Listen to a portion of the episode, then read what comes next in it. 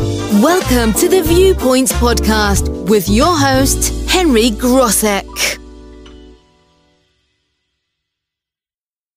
Welcome to Viewpoints, listeners. I'm your host, Henry Grosek. It gives me great pleasure to welcome for the first time to Viewpoints Adriano Di Prato. Now, Adriano has spent the last two years as founding partner of A School for Tomorrow, a globally recognised educational network supporting students, teachers, and school leaders to thrive in a new world environment. And prior to that, Adriano has had a distinguished career in education as a teacher, uh, a leader in schools, and also prior to that, he started in advertising. We'll ask him about that in a moment. But but all in all, one of our, our shining lights uh, in in school education. Uh, welcome to Viewpoints, Adriano Di Prato. Well, thank you very much, Henry, and it's a real privilege to be with you. I'm a huge fan of this particular podcast, and uh, I gain great insights into the viewpoints of your guests. Uh, and likewise um, with uh, with game changers, I find that a, a very um, interesting and uh, I, what would be the right word? Moorish type of program. I, I, you keep on listening, and um, you and Dr. Phil Cummins do a great job with that, and uh, Michael Ards there. Now, you started in advertising prior to quickly becoming a teacher. Um, firstly, why did you change, and a quick summary of your teaching career? yeah, sure. So, um, well, I, I, was at university and uh, I was doing a design degree thinking that it would be a four year undertaking. And then a new dean came into the faculty at Monash University and, and cut it down to three years. And I completed the extra credits over summer. So I thought I still wanted to complete four years. So I went and did a dip ed uh, in that fourth year at, at, University of Melbourne. And I did teaching rounds at a, at a, at a school in Melbourne's West, um, CRC North Keilor. Then I left, obviously, university. I entered into the world of uh, marketing and advertising uh, which I very much enjoyed from a creative outlet context. But then I think I was about 12 months into that, and I got a phone call from the school that I did one of my teaching rounds at during my dip ed, and they asked if I would be prepared to take on a visual arts role from year seven through to 10 uh, in the following year, uh, re- doing a maternity re- um, uh, replacement. And I actually said yes on the phone. I got off the phone, walked into my boss's office, and I said to my boss, Look, next year I'm going to go teach and he thought I was joking. And and uh, and at that time, I was 21 years of age, and I was earning. I'm 50 now. I was earning a $160,000 salary. And he said to me, "Do you know how much a teacher earns?" I said, "I wouldn't have a clue." So hopped online and I found out the, a graduate teacher back back then in 2000 and sorry, not 2000, 1993 or 94 was around $47,000. So I've effectively taken a 75% pay cut. So the blood's drained from me as I've realized what I've just done. However, I honor my word. I gave them my word and I said I would do it.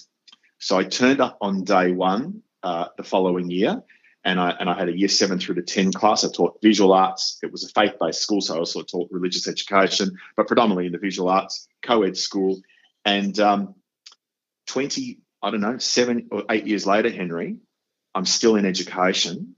Uh, it chose me. And, and the shift for me was fundamentally that one industry, although was super creative uh, and allowed for great self determination uh, and, and um, really serving clients in, in really interesting ways, it didn't necessarily have the substance that education has. And to have an impact on young lives um, understanding that each one of them is home to a unique life. That type of significance is what continues to fuel me. Mm, and and you've moved on from there, but briefly, what would you? And there are so many things that you've achieved in your uh, teaching career. Uh, what would be one thing that stands out above all else in terms of uh, pride for Adriano Di Prato? Uh, that's, a, that's a really, I've never been asked that question. So um, thank you for asking it look, first of all, I've got to say is I've been blessed to work across um, uh, many, many different uh, school settings, predominantly in the Catholic and the independent sector, whether they're single sex boys, girls, or co ed arrangements. So for me, that the privilege of that alone um, is special and unique. And I think being able to serve communities is quite powerful.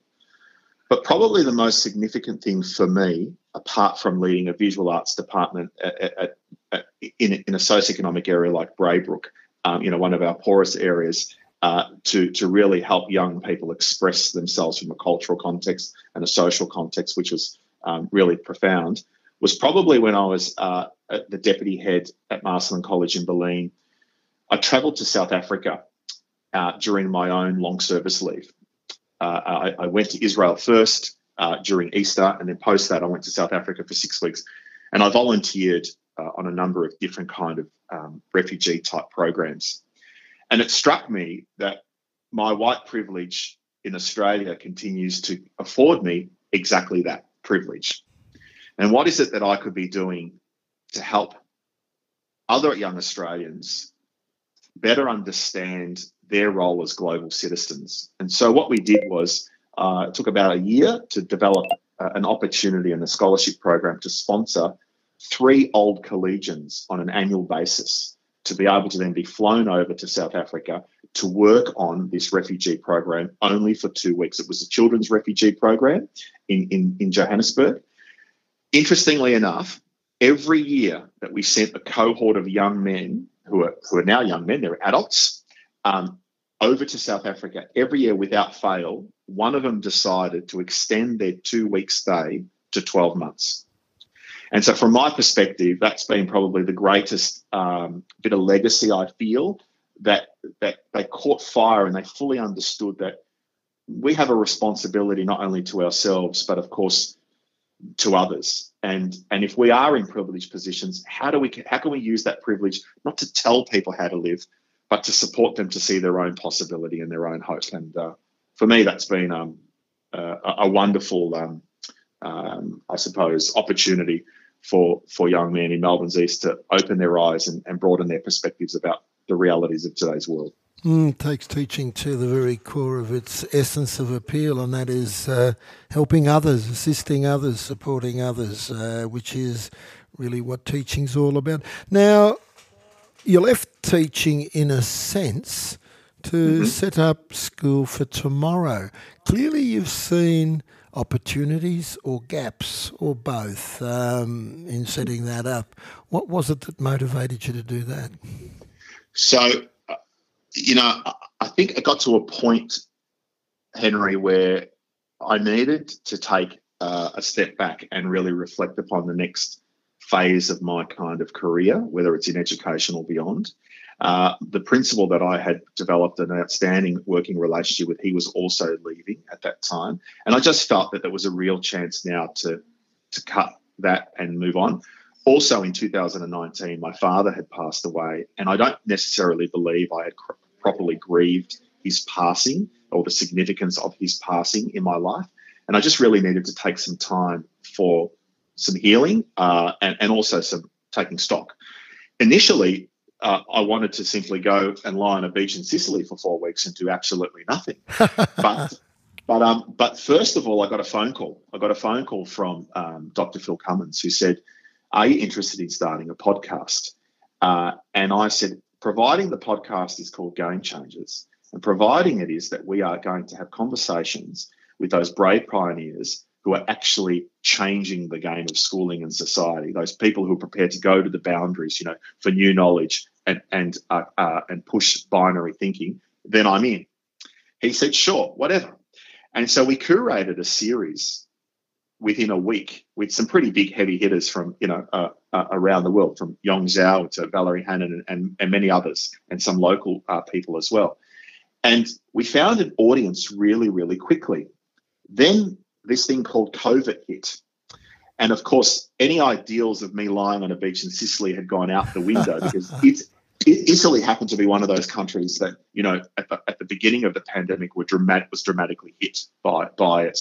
Um, and so we started getting people write to us, Phil and I, around how are we going to navigate doing schooling in this pandemic. All of a sudden, the game changer hosts became the experts. But we were no experts, and we're still no experts. We're, we're just we're just people who are prepared to be open to the possibility of of next practice. And we developed a toolkit about people in practice. It was downloaded 20,000 times in 48 hours.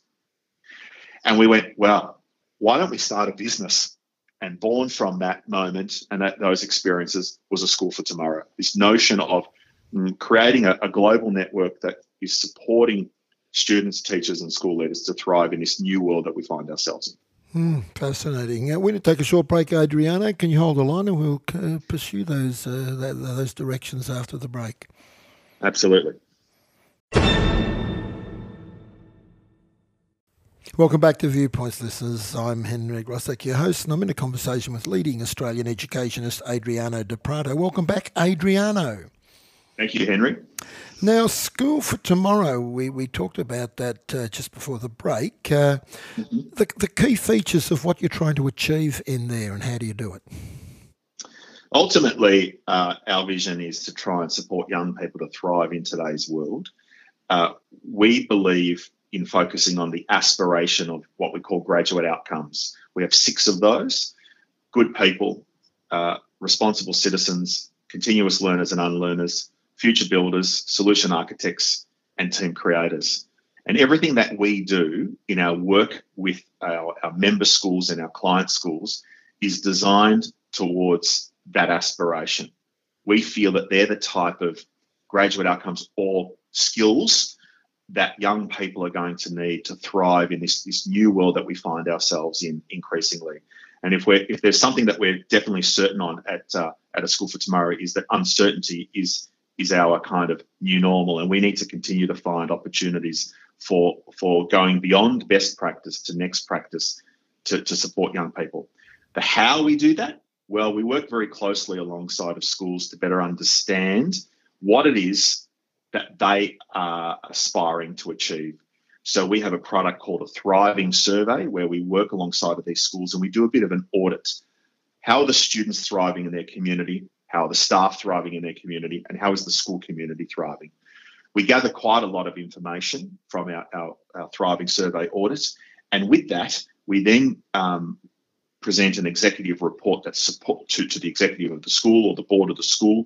And we point out the inherent strengths and really celebrate that and affirm the school on that. But we also point out areas for real opportunity for growth, particularly in areas where they thought they were probably doing really well, but, but perhaps aren't. That's one aspect.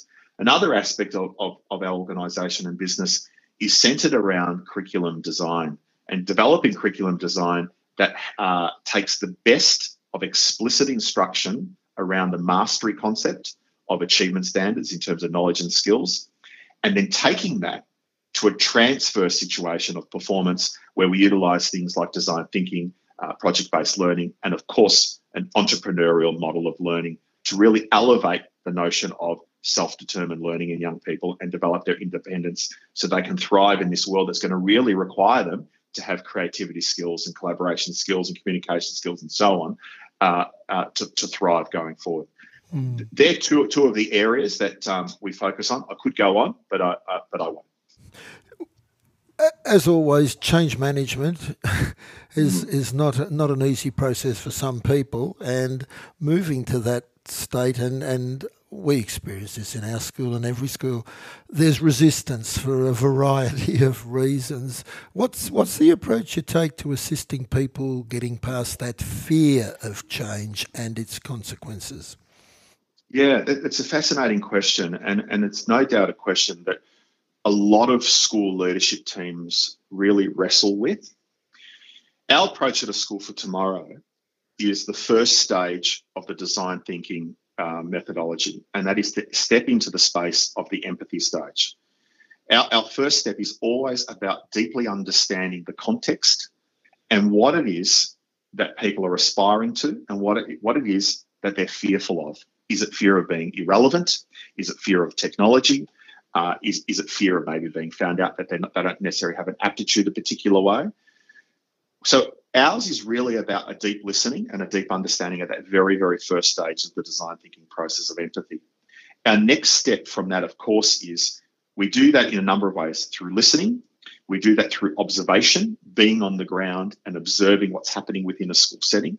And we do that by scrutinizing the data that the school has, the human data they have collected, whether it's PAT testing, whether it's NAPLAN testing uh, data, whether it's uh, VCE results, whether it is attendance data, whether it's well-being data, doesn't matter what it is, we look at those three components of listening, observation, and data to develop our better understanding. That's our very first step. Once we have established a, a really clear understanding, we kind of bring back a return brief, you know, to the principal or the executive team where we want to define some of the learnings that we've come up with. And then we try and help them navigate a bit of a roadmap that understands the bandwidth of the people in their community. Some schools have got a large cohort of staff who are ready to get on the train on the first carriage and they're quite happy to keep moving. And of course, there are others who, who are not even prepared to get off the train station. And that's where we want to work with the individual school in better understanding what's their context and how can we step you through this less revolution, more evolution. Good point. Now, now with game changers, um, I've always found it fascinating personally to chat with these people, and, and, and I learned so much. What has been the biggest benefit of your work in the game changers space for Adriano Di Prato? You know, um, every time a guest confirms that they will be on the show, I get really excited about what that encounter is going to be. We are we never present to our guest the list of questions. Some have requested it, but we don't. We resist that because we want to keep it conversational. And for me, what I've really gained from that is the spontaneity that is born in those moments in the encounter with the other person. And when you help that other person into the, or give them almost the permission to step into the space of their own vulnerability, and it's always fascinating to, for me to see which ones really take that, step into that, go off script. And then you get this rich uh, conversation with an individual who's who's showing you their lived experience, who's showing you every aspect of their practice and their knowledge. Uh, that's what I really love. What I can also add, Henry, is there are four fundamental things that I would feel that myself and Phil even have learnt from over 150 guests now that we've been running since 2020 on Game Changers. And, uh, that, and these are the four kind of character traits of a game changing leader, whether it's in education, industry, business, or social enterprise. The first is curiosity. Every single person that we interview is forever curious as future builders, always actively searching for new knowledge and methods. And for me, that curiosity is about nurturing self. The second area or character trait is compassion every single person we interview thinks about the other, consciously, deeply thinks about the other. They understand that people matter, uh, that place matters, and of course, they matter as well. The third is the notion of courage. And this is a leadership trait. And they, it, what's common amongst them about their courage is they're prepared to go to the boundaries, to look and encounter new knowledge, to implement next practice, and they're, they're unapologetic about it, which I love. And the fourth is a conviction piece. This is the piece where their character trait is about purpose, where not only do they hold the line, but they're living their truth. Uh, and and for me, that's probably been the greatest takeaway that they're prepared to be vulnerable while living their truth. And I think there's nothing more that we can ask from from any of us really as we navigate our own lives. Mm. It's powerful stuff, Adriano. It, it leads me to to a, a question off script. Uh, professionally, then, in, in your space, what vulnerability about Adriano Di Prato do you share with uh, with the people with whom you engage? What a fascinating question. Well, I feel that as a leader and as an educator, uh, I have evolved quite a lot and I continue to step into this space of vulnerability on a frequent basis. I actually have a blog called Permission is Triumph. It actually has over 700 posts now. And uh, those posts are my kind of, or they're a manifestation of my lived experiences where I'm not afraid to share my uh, commitment to my faith, where I'm not afraid to share my perspective about the future of work and, of course, how education needs to evolve. Uh, and I'm also not afraid to share quite on a regular basis the learnings that I have gained over the period of time. Now, it's there for anyone to scrutinise. I'm not here to to be popular or win anyone over. I'm actually more and more comfortable with the fact that I'm wanting to just live my truth. And, and I think that that blog and, and the frequency that I write and share my experiences is is an example of my willingness to actually be open and step into that space of vulnerability on a regular basis. Mm, um, I acknowledge your, your, your, your courage in, in, in sharing sharing those views with us on that question, Adriana. I've never asked a person that question before too, so thank you for giving me the uh, the opportunity to do that. Time's got away from us, Adriano, um, and uh, we could we could do this again and again. I I have a couple of words by which I I judge. Um, I judge the contribution to myself of speaking with people, and uh, those two words are inspiring and nourishing. To what extent uh, am I inspired and nourished by the people with whom I meet? And I'd have to say, Adriano, you score damn highly on both of them. You're very inspiring, uh, and the work you do, and the conversation's been incredibly nourishing for me. So thank you from me for what you've contributed. Well, look, I just really appreciate the opportunity to come and have a, a wee chat with you, mate. I'm a huge admirer of what you continue to do in the public sector. Uh, we continue to need more and more educational leaders who, who have your courage uh, to, to step forward and up and, and lead their communities with great conviction, uh, with great compassion, uh, you know, with, with great curiosity, and of course with great courage. So thank you, Henry. Thank you, Adriano, and uh, yeah, likewise to yourself.